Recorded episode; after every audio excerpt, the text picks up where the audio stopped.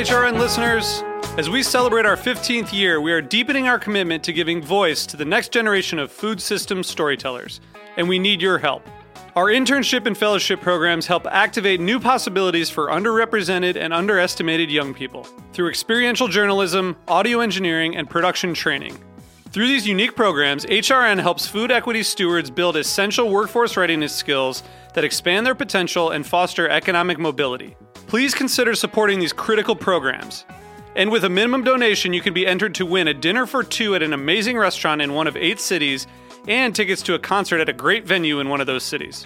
We have incredible partners across the country who have donated, as they also share our passion for helping to educate the next generation of food systems storytellers. Check out heritageradionetwork.org slash 15 to donate and enter to win today. That's heritageradionetwork.org slash 15 to donate and enter to win today. And make sure you donate before March 31st. Thank you.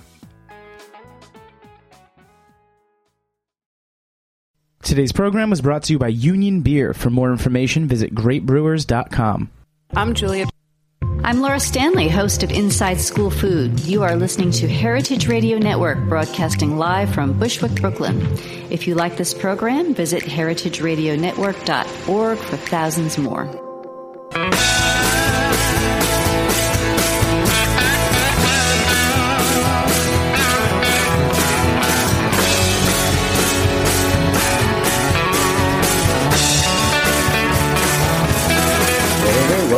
Sessions Radio on Heritage Radio Network. I'm Jimmy Carbone from Jimmy's Number 43 and the Good Beer Seal. This is a special show on May 29th, 2015. We've got a very special cider luminary with us here at Jimmy's Number 43 today. Beer Sessions Radio is brought to you by Union Beer Distributors, supplier of world-class ales and ciders. And with me is Gay Howard from the blog United Hi, States of Cider. All right, so my very special guest is cider notable Benjamin Ben Watson, cider historian, writer, cider evangelist, advocate, and educator. He's here to taste and talk about American cider and the reemergence of American cider culture. So, Ben, thanks so much for joining me on the show. Hey, thanks a lot, Jimmy. It's great to be here. It was so cool. Actually, last night you came into Jimmy's number 43 and you had dinner with some friends. And, and what brought you into town? I mean, I know Wassail opened up in the Lower East Side, the New York City's first like cider focused bar. Yep. Yeah, that was one reason that I came to town because I had I wanted to check out Wassail. Uh, it's great that you have a cider bar now in New York, but it's uh, I also was here on my other my other identity is as an editor, a book editor, and I was coming to a book event in New York too. That's great. So I know that uh, part of our tasting today, we have we have several ciders that you picked up, Kay. And oh, Gay, what's the first uh, cider that we'll be tasting? The first cider is Redfield from West County in Colrain, and that is the Maloney's, Judith and Field Maloney's cider. What I love about this this series, we're doing some special extra shows, and, and with cider, we're calling it breakfast cider because it's actually about nine thirty in the morning on a Friday, and, and we're in the front room at Jimmy's number forty three. So, I do think it is appropriate to start the day with a cider. You know, I think it has about as much sugar as a cappuccino, so it kind of puts you in that league. And, and I think cider drinking is, is a little different than what most people think. And uh, that's part of what we'll talk about today. So, so for you, I mean, what is it like drinking cider at breakfast? It's great, and this cider in particular that we're starting with, the Redfield, you could drink for breakfast. Really, it's a light cider. It's low alcohol. Uh, what do we got for an ABV on this? It's probably five percent or somewhere around there. Uh, 4.9, I think. But anyway, it's a light cider, and it, you, first thing you notice about it is the incredible color, which is it looks like a rosé wine because the the apples that it's made from primarily are um, red. There is the Redfield apple, which has a. It almost looks like if you've seen those beets that have the zonal things, the red underneath the skin, um, the Chioggia beets. It looks like that if you cut it if open. I cut the apple, it's red inside. You would see a ring of red in the inside, and the and the and the uh, skin is very dark red too. It's a beautiful apple. It's probably my favorite apple in terms of being ornamental. All parts of it are ornamental. The, the leaves are bronze. It has reddish pink flowers and stuff because it has part crab in, in its ancestry. It was developed in Geneva, New York, at the Agricultural Experiment Station, and they um, completely ignored it after they developed it because they said, "Oh, this tastes awful," and it does taste awful out of hand. But it it makes great pies. It's good to cook with, and it makes terrific cider. And the guy who discovered it was Terry Maloney at uh, West County Cider, the late Terry Maloney who was incredibly important to U.S. cider in terms of bringing back the tradition back in the 1980s. But he just found this and he said, hey, this would make great cider. Nobody knew about it except for the, a few people at Geneva, New York, and, um, you know, this is a classic very atypical. I mean, now some people are using the apple, but he's the guy who originated it. Yeah, I, I've met uh, Terry's son, Field Maloney. He's still Yep. carrying on the tradition. But but how does that process work?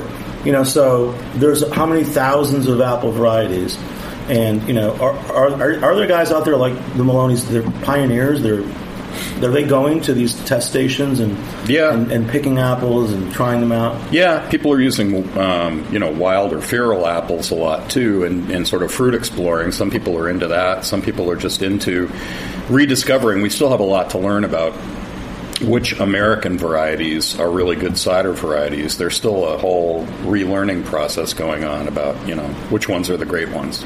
Well, let, let's start in the beginning. So, you know, we know you, you're, you're an author. We have your book here, Cider Hard and Sweet, by Ben Watson. That's your name. It's pretty cool. And we're looking at that, and we have a few other books. And uh, there's this big thing in, in Massachusetts called Cider Days. I know that my buddy Chris LaHalt, who's written a lot about cider, and others like like you guys have told me about and haven't been. You tell me how that started, and, and why is it in Massachusetts too? Well, again, it was the uh, it was Terry and Judith Maloney who partnered had this idea. They moved from California. They had a background. They had worked at wineries out in California, and he was also an emergency room physician. So he they moved all the way across the country to uh, Western Massachusetts, and uh, they found out you know there weren't any grapes growing there that were worth making wine out of, but they were surrounded by apple orchards in this one county uh, Franklin County, where we have the, the festival, and it's like a moving feast. We have workshops at different orchards and at different venues throughout the county during the whole weekend. It's always the first week, first Saturday and Sunday in November. So this year it's late. It's like the seventh and eighth of November. But they started it with the local chamber of commerce, and uh, it's now going to be. This is going to be the twenty first year. I've been involved for about maybe half of it, maybe a little bit more, as an organizer. An amazing group of people show up. You have people that are fascinated by apples, you have cider enthusiasts, but you also have an incredible group of cider makers. Uh, just looking around in the workshops, you saw so many important people. a lot of commercial a lot of really commercial exciting. cider makers come now when it started it was very much a uh, you know home cider making group and we still have that aspect to it a lot of people who make cider at home come and learn about things but we also have a big uh, event that I started a few years ago called the Salon, the Cider Salon, where we have cider makers from uh, all over the U.S. and and some international ones every year represented. We probably have about 65 or 70 or more brands of cider that you can sample there, including ones that you know you wouldn't necessarily know about from New Zealand or you know Quebec or places like that, and. Uh, and we get people sometimes. We usually we get a few people from overseas who attend the event too. We've had a couple last year from Sweden who visited a few years ago and came back, and we've had people from Australia. We've had Australian cider makers come, and uh, it's it's it's an internationally known event to people who know about cider. So, so, so tell me about one like great little thing that happened at last year's Cider Days. Oh, gee, we had Tom Oliver there from Herefordshire, and he was a big celebrity. Uh, he's a great cider and perry maker, and a wonderful guy, very interesting fellow. And he was sort of uh, he did a uh, Brit, uh, not a British, but an English. He, he said he corrected me. He said it's not British, it's English cider. so uh, he did a, a tasting of West Country ciders, and uh, and that was really uh, spectacular. And we're hoping this year to get a fellow from um, Brittany over uh, to to send us Breton ciders, which are less well known in this country and far less available than Normandy ciders. So that should be a, an interesting thing if he can come over and do a couple exciting. workshops. Yeah. Have um, you think there's a lot for American cider makers to learn from Europe? Sorry. Do you think there's a lot for American cider makers to learn from Europe? Yeah, I think there is, uh, and and vice versa too. I mean, Americans are doing some really interesting things, and you know, in in England, it seems like the traditions are there, and people aren't varying very much. It's like you find some other places in Europe that they have a way of doing things, and they don't really vary from it. And what we're good at in America is innovating and uh, trying out different things, different yeasts, different apple varieties just experimenting, much more so I find than than in Europe. So there's plenty that the Europeans could learn from us too. Now that we're relearning things. I know you must have a hundred stories I'm sure you have thousands of stories. So let, us pick a cider maker. So last night you were at Wassail in, in Lower East Side, and uh, w- which uh, cider maker was there? It was Shacksbury from uh, they're around uh, Middlebury, Vermont, uh, up near there. And some of the ciders they have, they make, and some of the ciders they import. They import a West Country cider from England, and they uh, import a Basque cider.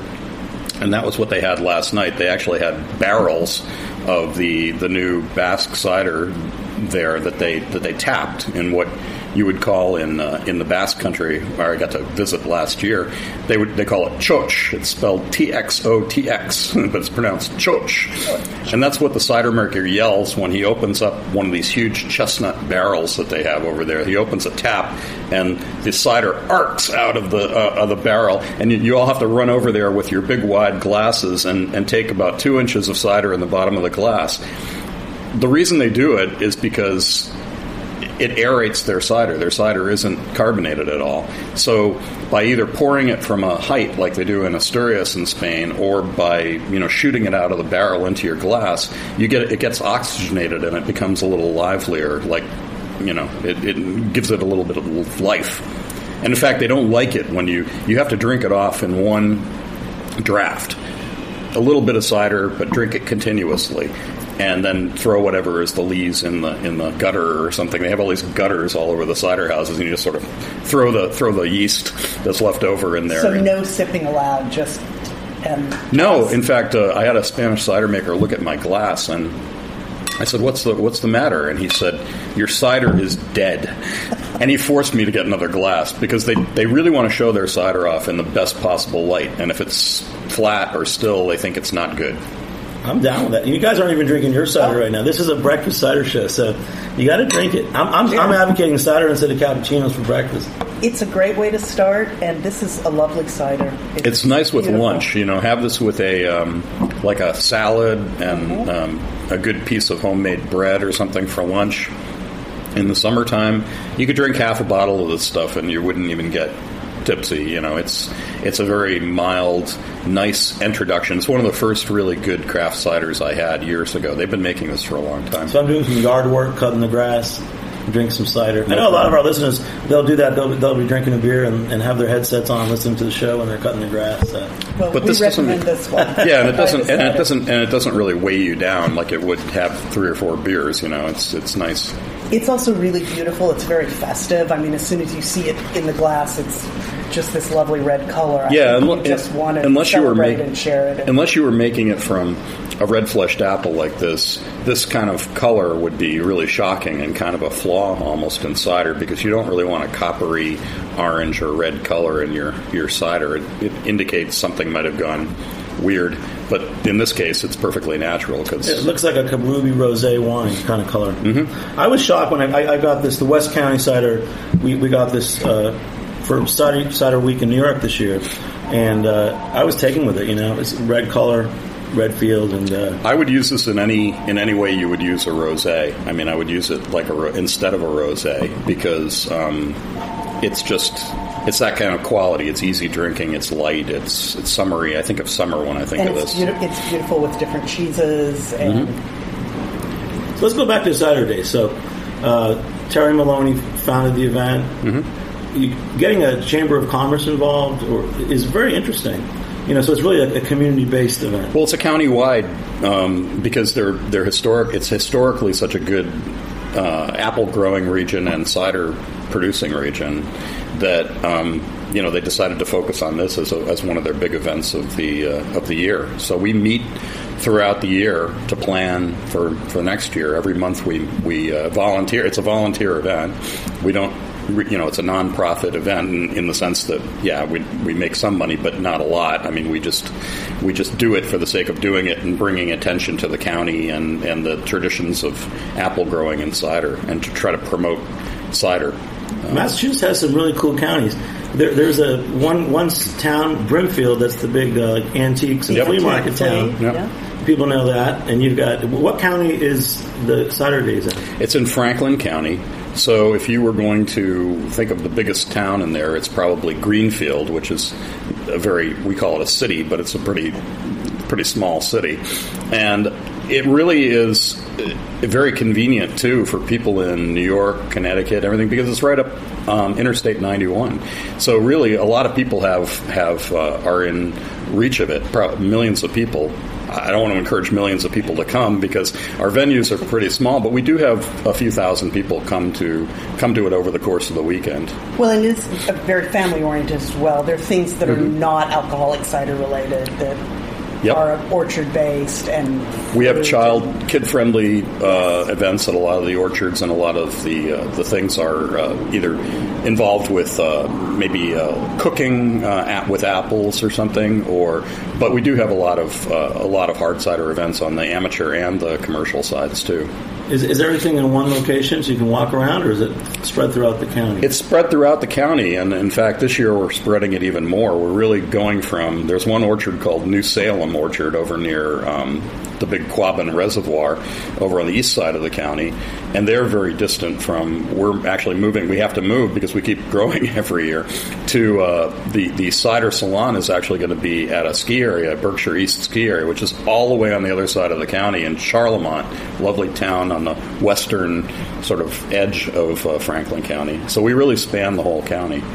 Um, you know, but there are events clustered in different places, and you can go to one or two places. You don't have to go to everything. Okay, what, what's a typical event that you went to? Well, we time? went to the cider salon and got the tip from Eric West buy tickets to both salons because there are two editions, two times you can go.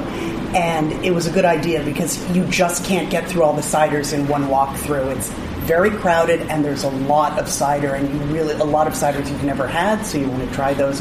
But the workshops were wonderful. We went to uh, workshops and talks with Rowan Jacobsen and John Bunker, which was very educational. And there was a great workshop, the cider to juice, or the juice to cider, excuse Yep. me, where we, you tasted apples, then you tasted the juice, and then you tasted a fermented juice. So you really understood the process. And it was with Steve Wood from Farnum Hill, Wow. John Bunker, and Ben. It sounds amazing. You know, your, your book, uh, Cider Hard and Sweet by Ben Watson. I mean, this is really cool. I'm just opening up the first chapter, The History of Cider.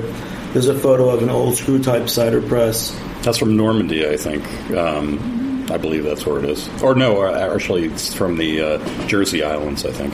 So how, how different? Like the good. I also want to define. You know, we've we've been talking with like guys like Steve Wood about what is real cider, or the, there's the American fine cider movement, and then uh, an imported cider that I, I had. I didn't even know it was called a ready to drink beverage. You know, there's, there's there's these other products that aren't really ciders that are being labeled as ciders. But let's go back to the history. I mean, what is cider? And um, you know, is it being made any differently now than it was 200 years ago? Um, you don't have to make it any differently. I mean, it's shockingly um, easy to easy to make, and you can make it in the most primitive kind of ways. I mean, one of the things that we went to in the Basque Cider Museum, which I would recommend to anybody, it's over in Astigarraga in the Basque country. They had guys who were standing around in you know berets and, and smashing apples in a big wooden trough. It was an auge peel, you know, like a big mortar and pestle, and that's how they were crushing their apples that they were going to be pressing. So it can be that primitive, but yeah, sure. I mean, now we have stainless steel tanks and various things like various adjuncts that people use, and people are experimenting with lots of different flavorings and different yeast strains and things. But it, at, at its basic level, cider making is very, very much the same as it has always been for the last 2,000 years, probably. It's just fermenting fresh juice of freshly pressed apples. And that's how I would define, you know, real cider. It's, it's, it's defined by using real juice. I mean, you can add all sorts of stuff to it and change it, but at at its base, it's just letting apples do what they want to do when you crush them and press them into juice. Here's a quote from your, and this is a really cool book, Cider Hard and Sweet. And he says, Cider in America, there's a quote from 1801, this dude, Lazarus Redstreak, which sounds like a name of an apple, doesn't it? It is a name of an apple. It was a pseudonym, yeah. Yeah. It says, experience shows that the use of cider consists with sound, healthy, and long life. Our inhabitants are settled in favor of it. The New Englanders are of all people the longest livers. Why then try an innovation so difficult, so doubtful, to say the least, in point of health and economy, as the substitution of beer in the place of cider? Well, you got to remember that beer, especially in New England, they weren't ma- they weren't making ale over here. Uh, the the early settlers because at that time the climate was even was colder than it is now, and, and at the time now you can grow barley in parts of New England, and, and some people are experimenting with that. But at that time it was too cold to grow barley; it wouldn't grow well at all. And so they, they could either import it, which wasn't very, I mean, it took so long to get it here, and it was also so expensive to get it from England. So they, they tried everything. They tried fermenting just about everything the, the native persimmon, the American persimmon. They tried making pumpkin beers and things like that, which is kind of funny because now we have all these products, but they're not made primarily from pumpkins. That's just the flavoring. But they were actually making beer out of pumpkins, and nothing was very good. And they didn't really trust the water, they didn't like the taste of the water water. Sometimes it was polluted surface waters. So what could you drink? And they finally figured out, wow, apples grow really well over here. And we've got and you've got this huge tree that maybe has 25 or 40 bushels of apples on it. What the heck do we do with that? How do we keep these things?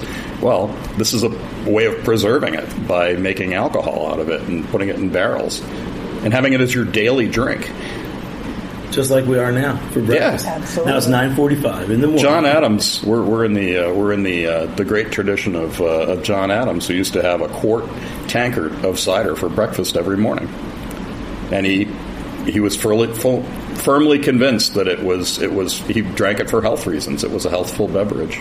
Interesting guy. Also from Massachusetts. Also from Quincy, wow. Massachusetts. So you're also talking about things like single variety, varieties of, of apples. Um, in your book, you're mentioning the Harrison apple. Uh, do you want to talk about that apple? Because it's pretty interesting. That each apple kind of has its own history. And- yeah. Oh, yeah. History of apples varieties is really fascinating. And the Harrison was one that was celebrated by uh, William Coxe, who was a famous pomologist and apple writer back in the early 19th century. And he wrote about it, and he said it made you know one of the best ciders. Uh, and it was like a lot of these apples, it was from New Jersey too, and it was from uh, somewhere around Livingston or Newark. Newark used to have an enormous, uh, used to make a lot of really high quality cider down in Newark, and um, and was a great apple growing region. And then it disappeared, and nobody knew where it was. It was and lost for quite some time. It was yes. lost for decades, if not almost you know maybe hundred years or so. Yeah, and and uh, a fellow up in Vermont uh, discovered a tree that he thought was the was the apple, and then my friend Tom Burford from Virginia, who's who's forgotten more about apples than any of us will ever know. He found another tree in New Jersey, and he's really been the most resp- most responsible for promoting the Harrison cider apple. If you press a Harrison cider apple, it makes this thick, sweet, viscous juice. It's dark colored, and it makes a wonderful. Most apples are not good as single variety ciders, but the Harrison makes an excellent single variety cider. How many people are growing it now? I mean, it's been grafted a little bit, and it's around the country. Or? Yeah, it's getting spread around because the its reputation as a as a great cider apple is uh, is spreading. So uh, that's uh, people. It's a small apple. It's it's not bitter really, but it has a lot of. Um, what we call polyphenols, sort of like tannins or something. It gives it a structure and it makes it a really good good apple to grow. It's really cool. You brought all these books too. So, you know, I love books and I love reading about things, but not too many people would know these books. I mean, Apples of North America by Tom Burford. So he's your friend. And uh, it really lists like how many apples are in this book. Each page is a different variety. I was going to say almost 200, I think. Yeah, like and there's a photo of the apple, and uh, just like you just mentioned, the Harrison, and it says, It is remarkable that a cider maker of this merit disappeared from cultivation and was on the brink of extinction. The juice from Harrison apples makes an extremely dark, rich cider with exceptional mouthfeel. It's uh, I have measured the volume as approximately 18% greater of juice than Winesap, another renowned cider variety. Yeah, it's a very dense, sugary apple that ripens in October. And uh, I just bought a couple of Harrison trees myself that I just put into my little heritage orchard that I that I keep mainly to, to just sell young trees to people. So do the, do the cider trees they just mutate?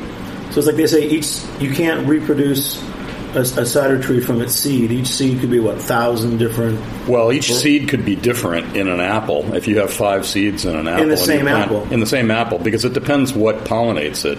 You know, and it's pollinated by bees, so so you don't really know unless you control the pollination, like they do at you know university agricultural stations or something. Then you can have a known parent if you isolate the blossoms, but but yeah, I mean, you have to graft it. I mean, you have to you have to take a cutting off of the tree that you know the variety of, and if you want, and if you want to grow a new tree, then you attach it to a, a piece of rootstock that you buy, or in the old days, dig up off of the tree. And people don't do that much, but they but they buy size controlling rootstocks that it could be a standard size, a big tree, or a semi dwarf, or even a dwarf tree. But you have to attach it to those roots and then plant the tree, and then you'll have genetically. It's a it's a kind of cloning.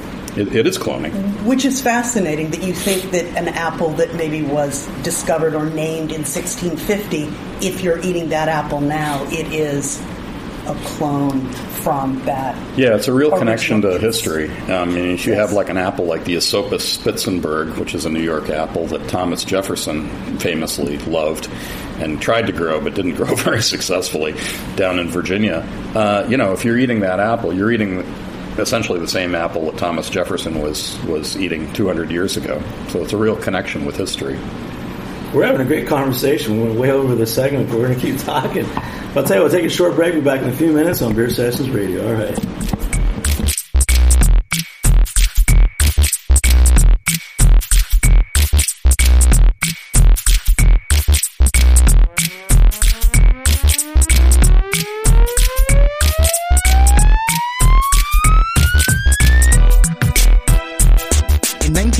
1996, L. Knife and Son acquired Union Beer Distributors, which was originally located on Union Avenue in Brooklyn, but has since expanded to its present location alongside the English Kills Canal in Williamsburg, Brooklyn.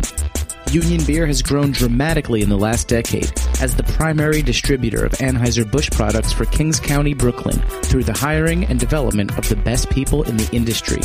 In 2003, Union Beer acquired a powerful catalog of specialty brands, which immediately positioned them as the craft beer supplier to accounts in Manhattan, Brooklyn, Queens, and Staten Island. Union perpetually tweaks their portfolio to maintain the highest level of stylistic breadth with the most coveted brands available. Through the highest possible level of service, outstanding salesmanship of the ultimate lineup of brands, and a paramount focus on education on all levels, Union Beer has solidified its position as the only source for the best selection of beers in the 14 counties of southeastern New York. For more information, visit greatbrewers.com.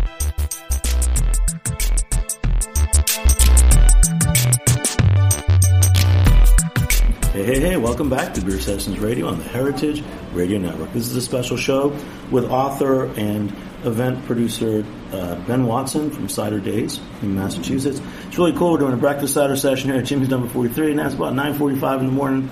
We're drinking cider and talking about the culture of cider. So we're talking about Massachusetts and some special single varieties of, of apples and cider days.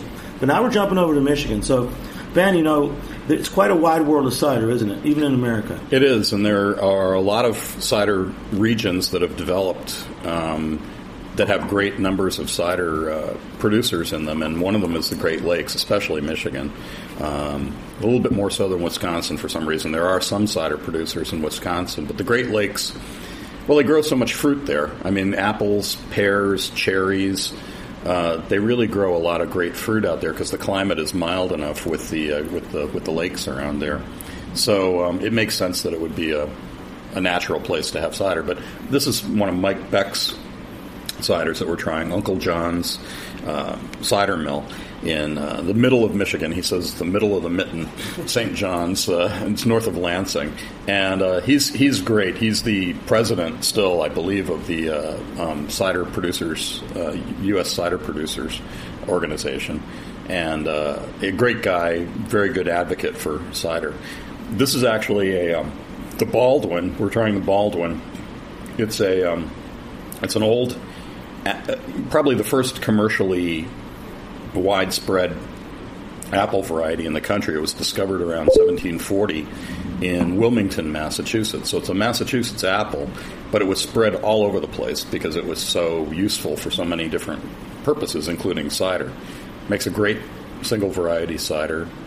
Um, you know what? Well, this is cool. So this is Michigan, so I know that's where, like, you know, for the beer world, is that Greg Hall, after they sold Goose Island, he opened his operations in Michigan. I've heard a lot about the fruit growing culture there, and also the states seem to be really supportive of that industry. Yep, very much so. Yeah, they um, they've really helped to support the uh, winemakers and cider makers, and uh, it's a great place to visit. And, and they, they do a lot of they're doing a lot of interesting things, including a lot of they do a lot of fruit ciders out there, like ciders with cherry or ciders with peach or or other kinds of fruits, because they grow so many different kinds of fruit out there, and they they grow pears, so they make some perries as well.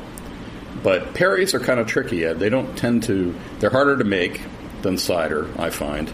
And if you're using dessert pears. Sometimes they're pretty good. Like uh, sometimes good old, um, uh, you know, some some of the old varieties are are uh, are okay, but but a lot of them just don't make very interesting tasting pear ciders or perries. You know, Tom Oliver from, from England, who's not in Britain, but England, uh, when I interviewed him a couple years ago, he said it takes about 50 years for a good perry tree to grow. Yeah, the, the expression is uh, pears for your heirs. And uh, and Steve Wood always tells me that you know he's gonna he, he's gonna he's starting to get perry pears off of his trees, but as he says, he's going to be on two sticks by the time they start really producing heavily. Uh, uh, he makes very good perry, but again, those are those are varieties that are like the, akin to the European cider apples, except they're even more inedible, than, if possible, than the than the apples. They are very bitter. They're very tricky. Some of them you have to press within one or two days of harvesting them and you have to harvest them at just the right time too. So it's it's a real trick um, to to try to make good perry with some of these varieties. But a great perry is is wonderful. So what's what's the life of, of a cider you know orchard orchardist like? You know so many of them. Yeah, I mean it's you know worrying about stuff like we have all these weird unpredictable climate changes now, especially you know, like a couple of years ago, I think it was three years ago, uh, New York and New England and the Great Lakes, people lost like 90% plus. Yeah, because we had a uh, an April where it got up into the 80s, and finally the apple trees just gave up and said, okay, well, I guess it's spring now, so we'll bloom. And then we got a regular frost like we always do, and it right during bloom time, and it killed all of the blossoms. So you never know. I mean, it's one of those things that you could lose your entire crop, or you could have a bumper crop the next year, and often that's the case. Um, and you know, it's it's it's tricky if you're growing a big planting like I'm, when I say big, like 40 to 80 or 100 acres. You know, do you spray? How much do you spray? how much do you have to protect against various pests and and problems? Can I do it organically? One of the great things about cider is that they don't have to be cosmetically perfect. I mean, you just have to get apples, fruit that's relatively healthy. So that's a good thing because you don't have to grow it to sell it, you know, a market. What about like the press, the press technology? Because like in your book, there's like this old screw press. Is the technology very different? than it was 200 years ago? There are new press models. You can still you can still do the old rack and cloth presses. That's what we use. My friends and I when we make cider, we use this big hundred year old rack and cloth press that you swing around 180 degrees under a, in their belts and pulleys and things, and and that's an old fashioned one. But now a lot of people use um, what they call squeeze box presses that look like a big accordion and that squeezes the, the cider and presses it that way. Some people use what they call continuous belt presses, where the, the, the, the apple ground apples are pressed between two belts. So yeah, I mean it changes, but the basics are, are still the same. The technology changes sometimes. So, okay, you, you, did you pick the ciders today? Uh, yes, I did. did. Based off what you had on hand and what Ben wanted to talk about. We so why did you why did you pick Uncle John's from Michigan and where did you get it? That's well, I Kay Michaels and I went to Glint Cap this year, so first time there and explored Grand Rapids and went home with a case of cider, courtesy of Mike Beck. And this was one of the ciders, and we thought, why not talk about this region? So Michigan. So what's Glint Cap? It says it says Great Lakes International Cider and Perry Competition, Glint Cap. Yep. You want to? First time I've ever heard of it. Well, it's the Cider Association, Cider and Perry Association, out there for ten or eleven years now. Right. Has About, been doing uh, a competition where ciders come in from all over the it's world. It's a pro am competition, so they get a lot of uh, home cider makers. I've entered it once or twice before, and. Um, it's harder to win medals there now because the ciders are getting better. But uh, but they also get ciders from uh, around the country and increasingly international ones too. I, I did a, a, flight of um, Spanish commercial ciders this year. I judged uh, that flight, uh, but it's you know it's it's it's something that is probably under promoted. Uh, they don't really have a very sophisticated uh, promotional machine, but it, it actually is a fair, has become a very significant event, and it's become the largest or the second largest, depending on who you talk to, um, competition, open competition in the world. The oldest one is the Royal Bath and West Show, which is going on right about now over in Somerset in I think England. Tom Oliver just got a Best in Show there. Yeah, I think it just happened last weekend or something. But uh, that's the oldest one. That's been going since like the mid 19th century.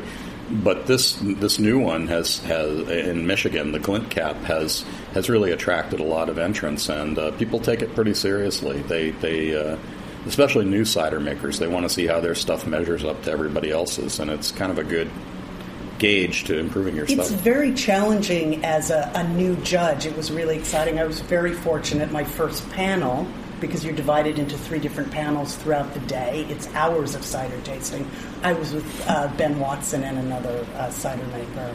So just really learned a lot because it's blind tasting. I think our first uh, group was 12 ciders you blind taste, you have to score it on a very specific score sheet, and the cider makers will see your notes, so you have to be very accurate and really focus on the cider. It's also something that's accredited by, and I helped with a few other people establish some of the style guidelines, which have since changed a little bit and been refined, but it's a, it's approved or accredited by the Beer Judge Certification Program, the BJCP and we actually have some BJCP judges who know more about ciders who, who participate in it every year. That was one of my questions: is how do you how do you pick or, or certify the judges? Yeah. Well, uh, we have some some judges who have interest in cider and who've maybe drunk ciders, uh, but don't have a lot of experience in in, in judgings.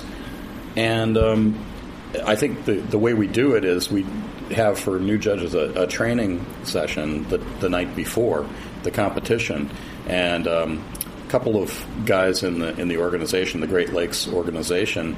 Uh, Gary Awdey and, and Charles McGonegal, who's a cider maker in Wisconsin, get up and they alter a base cider with different chemicals so that you can tell what you're tasting the next day what does it mean when they say something is mousy? If you get that kind of a flavor to it, what does that mean?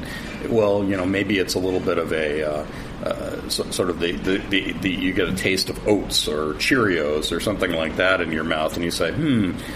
I think this might be mousy, and, and you can request at the, from one of the stewards a little water and baking soda, and that's how you really know. You taste a little bit of water and baking soda, and then you'll get the sort of aroma of the bottom of a mouse cage or something. Some people are very sensitive to that. I am not particularly sensitive, so everybody's palate is different. But that's why you have three judges on you the have off off flavors. Like I know that it's, it's in beer judging. What are some other off flavors that you get from the cider? Uh, well, I mean, again, it's sort of in the eye of the beholder. It can be. I mean, it doesn't necessarily have to be really repellent, but it's you know you get too much something like uh, we call it Jolly Rancher, um, sort of like that Jolly Rancher candy taste, green apple kind of uh, flavor, or you can get something like acetone, like a you know nail polish or something like that in there, and and it's it's just a question of how much is in there. It's not necessarily whether it's present or not. So um, in my notes, thank you, Gay, for the notes. Uh, this year at the Glint Cap, so Eden Naturally Sparkling Dry Cider made by Eleanor and Albert Leger, who we've had on the show.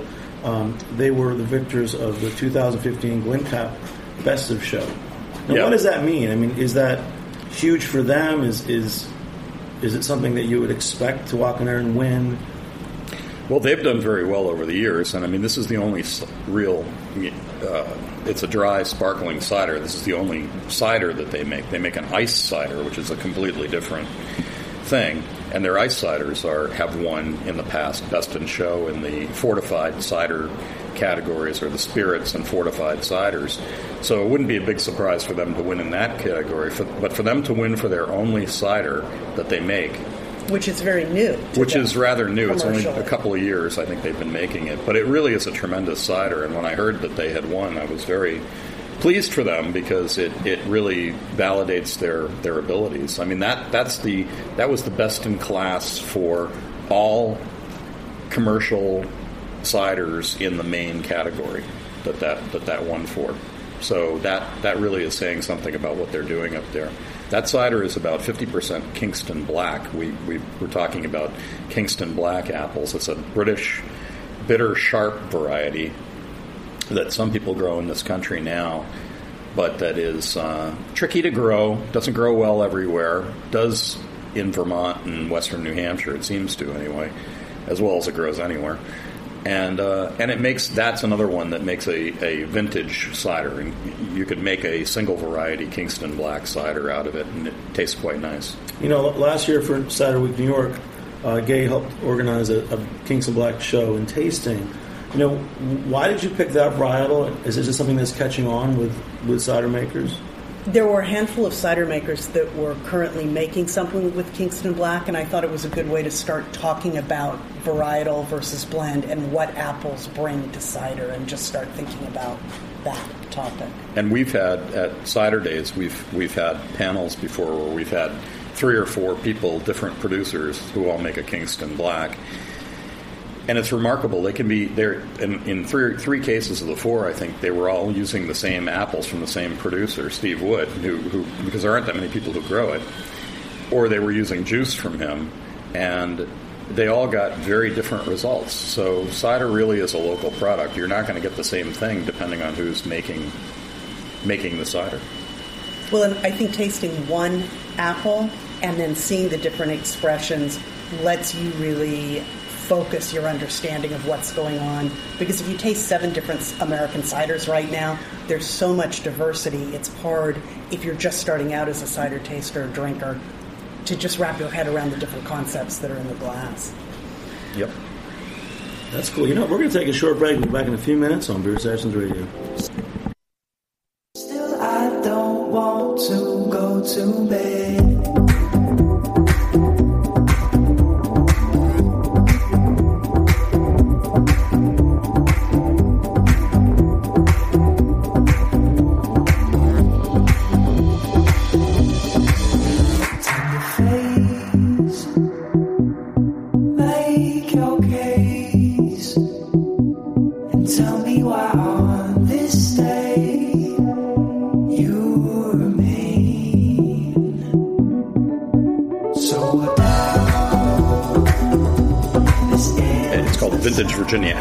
They actually run a nursery and a uh, and an orchard. Although they don't grow nearly enough apples themselves, they have to buy in apples because they're making so much cider now. But it's a beautiful place. Uh, and this is an interesting cider. This was just released about a week or so ago. I hadn't even had this before yet, but I agree with Jimmy. This is nice. This is good stuff. I uh, Black Twig is an interesting variety. I believe it's the uh, the the state apple of Tennessee, and that, this is what they specialize in. They do a lot of single variety ciders. Chuck Shelton, who's the cider maker down there, he makes a Virginia Winesap. He does a Gold Rush. Uh, he does various other single variety apple wines or ciders, and. Um, and the black twig is a new one, and I, I think it uh, it holds up well. The mouth feels very nice. Um, it's got some kind of funkiness or mustiness to it, which I kind of like in this. Uh, and I'm, I'm digging this so far. So it's Al- Al- Albemarle from uh, Charlottesville, Virginia. And they have worked with Tom Burford, correct? Oh, yeah. The Vintage Virginia apples, so there's a, quite a connection there with keeping the history of these regional apples alive. So and what? So, so with the cider. we have Tom, the book Tom Burford's uh, Apples of North America. So it's more than a book. I mean, is he working to save He's varieties of apples? a fruit historian and preservationist. And Right, he is, and he, he's a consultant too. He goes a lot around the country consulting with people on their uh, estates or or projects or things if they want to grow apples. But the reason he has such a strong connection with the Sheltons is because he and his brother, Tom and his brother, ran for several years a, a nursery with a lot of historic varieties, especially southern varieties, called Burford Brothers, and um, and when they shut it down the apples that they were um, growing there, they actually uh, either moved or did cuttings or something over to the uh, Shelton's Orchard, the vintage Virginia apples, and that sort of that nursery business sort of is a takeoff as a direct result from Burford Brothers. So it's sort of the next generation, and he he consults there. He's up there once every couple of weeks usually to uh, to do events, grafting workshops, or And he's a wonderful speaker. He's so inspiring, and he has such great stories about all these apples, and it's so connected to just American heritage. And it's he's definitely love And the book. Cider Days they all, they all come together, right? Yeah, uh, Tom Burford usually comes every other year to Cider Days. He'll be back there this this November, um, and he's always one of the big attractions. People love to see him and talk to him, and he's he's always on, even when he's even when he's not doing workshops. He loves talking to people, and uh, he he gets out and around and. Uh, Yeah, and talks to talks to people one on one as well as You know, being uh, speaker. this show's been cool because we, we talk about Cider Days, Massachusetts, and we talk about Uncle John's in Michigan and, and the, the, the Great Lakes, uh, the Glint Cap event. And now we're down in Virginia.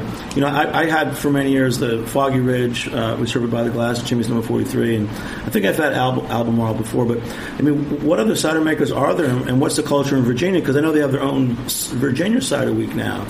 They do, and um, yeah, as a result of New York Cider Week being successful, they started a Virginia Cider Week, and um, in late November, I think, sort of more around Thanksgiving. And um, it's it's again like the Great Lakes. It's a growing uh, growing culture down there. Uh, there aren't as many producers down there, but it's it's growing in Virginia and in North Carolina. And if you think about it, it's up in the mountains. Charlottesville's in the mountains, and uh, and and up in northern Virginia, they grow a lot of apples in um, way up in Winchester, right on the the, the uh, West Virginia border, just south of there, in the upper part of the Shenandoah Valley. Huge apple orchards that that with the like in the Northeast with the loss of uh, wholesale business you know, what do you do with these orchards? Well, you either develop them to house lots, which, you know, is fine to an extent, but you don't want to lose all your apple orchards. Now they're actually, Virginia Tech is working with them to provide technical assistance, and the state is very interested in promoting things because they, there are a lot of wineries down there. And now there are more people making cider as well. There's a good company called Potter's Craft Cider in Charlottesville, and I think they're going to come up to Cider Days this year as well for the first time.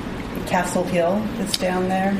Yeah, Castle Hill is a beautiful estate. Um, different county, but it's in Nelson County. But um, but yeah, there's a there are a number of really high quality producers down in Virginia. Now, do you feel that there is a distinct Virginia style, or that you're seeing, or in that region of the Shenandoah, that there's something different than if you were?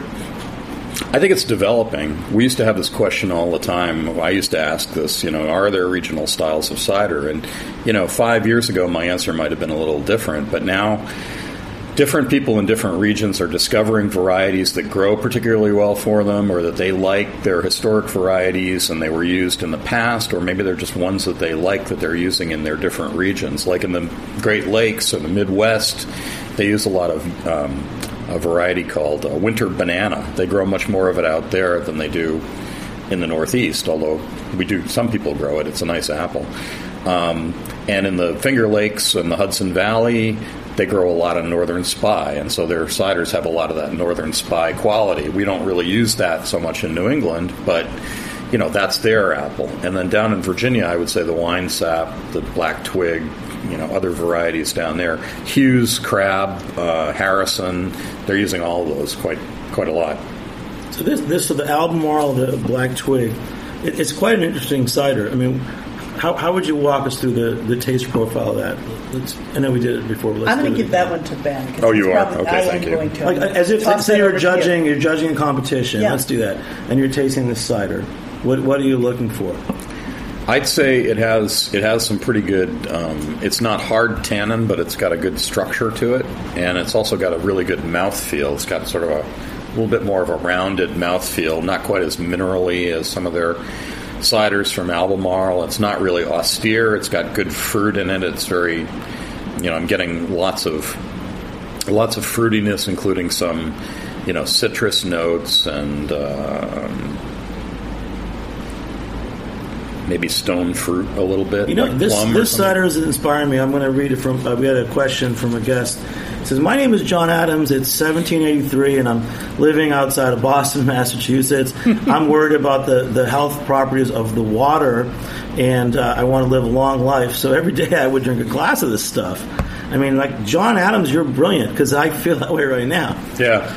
I mean, you, when, you, when you're doing writing your books, do you go back and are, are guys like John Adams and these other historical figures? Do they actually write about cider? Do they be, do they talk about like the flavors and or they just drink it? I think they just drank it because it was so it- you know it was so ubiquitous in early America that um, you know everybody drank it. Even kids drank a watered down version of the uh, the cider, which is made from rehydrating the, the pressed apples. You would, you would put a little water on there and then press it again and make a very weak cider. So even kids were drinking this to a certain extent. Now your kids would probably be taken away by DSS or something if you you know served them cider, but. But back in those days, this And is your, your kids are now everyone up to under 21. Yeah, you're exactly. 20 years old and you're a kid. Yeah, but you know, everybody from laborers in the fields. I mean, some people were in the early days even paid with cider, and that was the thing. It was a it was a uh, a means of exchange. There wasn't a lot of hard currency around, and economies were very local because they had to be, and and you couldn't move. The road systems weren't good, you know, unless you lived on the coast or on a big river or something. You really couldn't move goods around as much in the early days. And so cider was something for it was a commodity and it was and everybody made it almost. And you know and the few people who weren't farmers this is what you'd pay your minister or your school teacher you know part of their wages or most of their wages would be in commodities like cider. You know, one, one time on the show, we, we had uh, there's some people that have tried to live a monk's life, like during Lent, just just drinking beer alone for a month, and it's usually like a homebrew style, dark, you know, a lot of malty qualities. If I tried to live just on cider, a good cider, what would it provide for me nutritionally, and what would I need to eat to you know to supplement it nutritionally? well cider has i mean it has vitamins in One it i mean right? has- cool. you know, you can you can get. I mean, there's vitamins A, B, C in there, and it's supposedly good for a lot of your body systems, like your liver, your pancreas, your stomach. It's it's good for you know, it's a diuretic, a mild diuretic. You know, so you may have to run to the bathroom a little bit more, but it's it's good for your innards, basically. You know, in moderation. Every everything Great in moderation. so good for your Good for your innards. What, what, what yeah. would I supplement it with? I mean, do I have to have like a little meat, or do I not? Cheese and could I just live on cider alone? I don't think you could probably live on cider alone, but it's it, it's a it's a darn good beverage to. Uh, if you were drinking nothing else, you know, I, I, I would I like beer, I like wine, but if I had to subsist on cider along with food, I could do it very happily. Eggs, cheese, cider. Yeah, you want to pop that last one? I absolutely will. So another Albemarle cider. So it is really cool. I mean, j- just talking to you, Ben. I've, I've, as I said, you know, my introduction to this world of, of, of hard cider. Uh, all the great people like Gay and, and, and Crystal Halt have said you've got to go to cider days, and you know, it's one of those things where one year goes by, and two years, and three years, and now I'm like, I, I got to go this year. You must. So it's I- like the Woodstock Woodstock for cider makers and enthusiasts. It is the big one of the biggest events. Um, you know, even though we're we're in a modest-sized county and we have modest-sized venues, we don't want to move it out of Franklin County. Uh, we even talked about moving it a little bit farther Cheers. south. Cheers. Uh, to Springfield or Hartford or something like that, and it just wouldn't be the same event. You've got to have the orchards, and it's a it's a it's an event that the orchards are very important to, and it's about apples as well as cider. That connection, you really want to make that. We have a cider makers workshop. If you want to start making cider, we do a, a workshop on Saturday morning at Pine Hill Orchards where you can.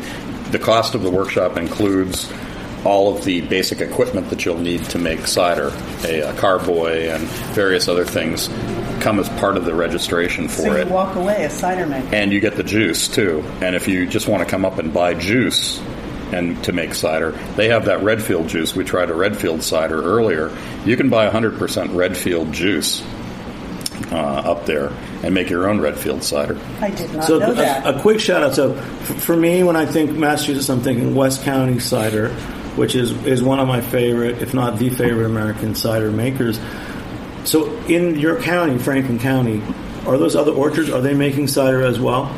Um, or they're just growing apples? Well, they're not making they're they're pressing cider. They're not making hard cider. Most of them. There are other producers around there. There are other Western Massachusetts producers like Carr's Cider House and uh, Headwater Cider and several others. Uh, Bear Swamp is another orchard that they they uh, have some apples growing wild on their their farm and they do very interesting stuff too.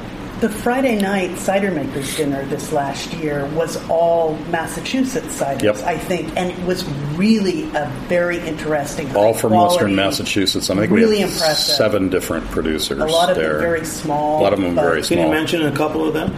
I just did the Bear. Bear Swamp Orchard. There's one called Bear Meadow, which is even smaller. That's sort of almost a nano cidery. But um, Headwater Cider. Artifact? um, Artifact is a new one from Springfield, Massachusetts. They're not in the county, but they're so close that we count them. That's- yeah, and they always come. But they're they're a new cider maker last year, so this is their second year. There was someone making really lovely pommeau as well.